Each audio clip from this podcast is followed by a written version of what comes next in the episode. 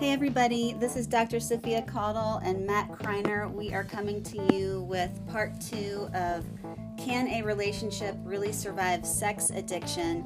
And to be truthful and honest with you, this is part two because for some reason during part one, our technology just decided it was going to stop working. So while we kept talking, the technology was not working. So now we are going to give you part two of answering this question of can a relationship really survive sex addiction? We were just getting ready to get into sort of our treatment planning and how that works for couples, and Matt was getting ready to share a little bit about that.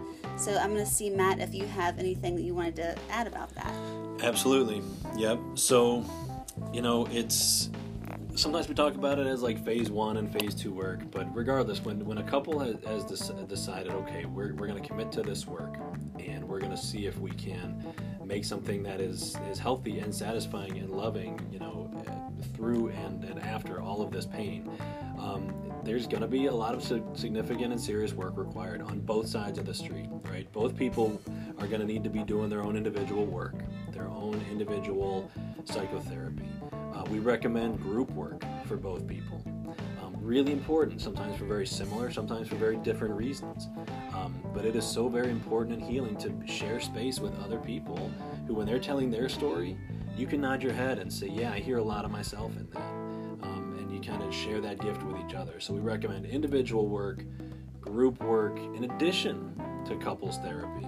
Um, if a coupleship is really intent on, on growing through this this difficult situation. Yeah, that's really good. And so that kind of lets people know what we do here. So we have individual therapy for sex addiction, so do probably lots of different practices, which is great. Again, I would recommend people look for a CSAT, a certified sex addiction therapist. We also have groups here at Bull City. We have um, two different men's groups, uh, sort of a part one and a part two men's group. Um, the first one is for early recovery. The second men's group is for people who are, are pretty solid in their recovery. Then we also have partners groups that both women and men are happy to participate in. Um, so that's that's definitely part of the the recovery process, ideally, and the treatment planning. Um, also, we are very 12 step friendly, so we very much recommend that people attend SAA or CODA or Al Anon or Smart Recovery, whatever it is that works for people to also have extra support working the steps or doing some kind of smart recovery work outside of traditional therapy is an excellent idea.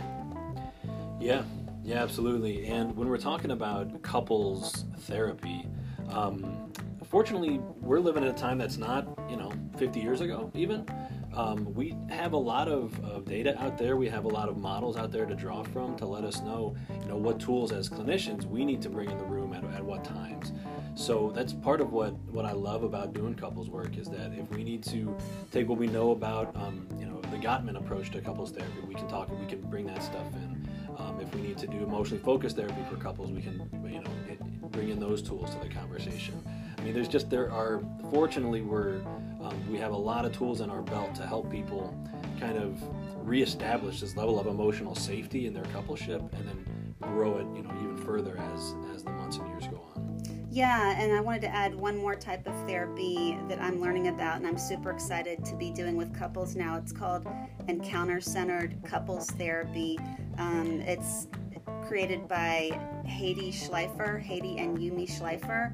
Um, this is excellent, very, very connecting couples therapy that is just seems to be working great for so many couples and so many types of issues but definitely is going to be a great match for affair recovery or sex addiction. Um, you can learn a little bit about it by looking up a um, documentary um, called Crossing the Bridge. Um, it's about Heidi and Heidi and Yumi Schleifer, and it'll tell you a little bit about that. But for more information, definitely contact me, Dr. Sophia Caudle, at Sophia at Bull City Psychotherapy, because I can do one and two day intensives. It's very intensive work, but it's incredibly connecting and bonding work. Um, but I think, um, you know, kind of the short answer to can a couple really survive sex addiction? I mean, the answer is yes, um, just, you know, in short, because of all the things we've talked about, but it really has also to do with, you know, are they committed to actually doing the hard work? It's not just coming in here and saying, yeah, I want to save my relationship. I want things to be like it used to be. Things are never going to be like it used to be, and that actually can be a really great thing because when we work through recovery and we can come and do other intensives here called um, a new trust intensive where we use the ambiguous ambiguous grief model and we process and sort of let go of the old relationship and create a new trust couples are really able to start a new relationship that is unlike anything that they had in the past that was broken. And now they're choosing for this new relationship to be exactly what they would like it to be. And it's more of a conscious choosing which is very different than when we're younger and we have that blind trust which i think we all know as adults not actually based in reality. So can couples survive? Absolutely. It definitely takes hard work but really good therapists, and certainly here at Bull City, we have the resources to help couples get through it and have a much stronger, more satisfying, much better relationship than they did prior to um, addiction, certainly prior to, to coming in here.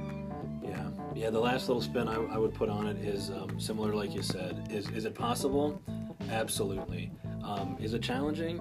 Also, absolutely. Um, you know, from our the, the really honored and privileged seat that we have in the room to watch these couples and do this work and facilitate this work with them. You know, um, we get to see people. Uh, we get to see people grow through this pain. We get to see people choose the healthiest versions of themselves, choose each other in the coupleship, and it is it is a thing of beauty to watch. You know, human beings, we are so resilient. We are capable of such deep connection. We are capable of healing through devastating pain and emotional wounding healing through sex addiction as a couple is absolutely possible. Um, but it's going to take a commitment. It's going to take honesty. It's going to take emotional safety. It's going to take a commitment to becoming a different and more healthy version of yourself in your coupleship. So, if folks are interested in doing the work, the good news is we know how to do it.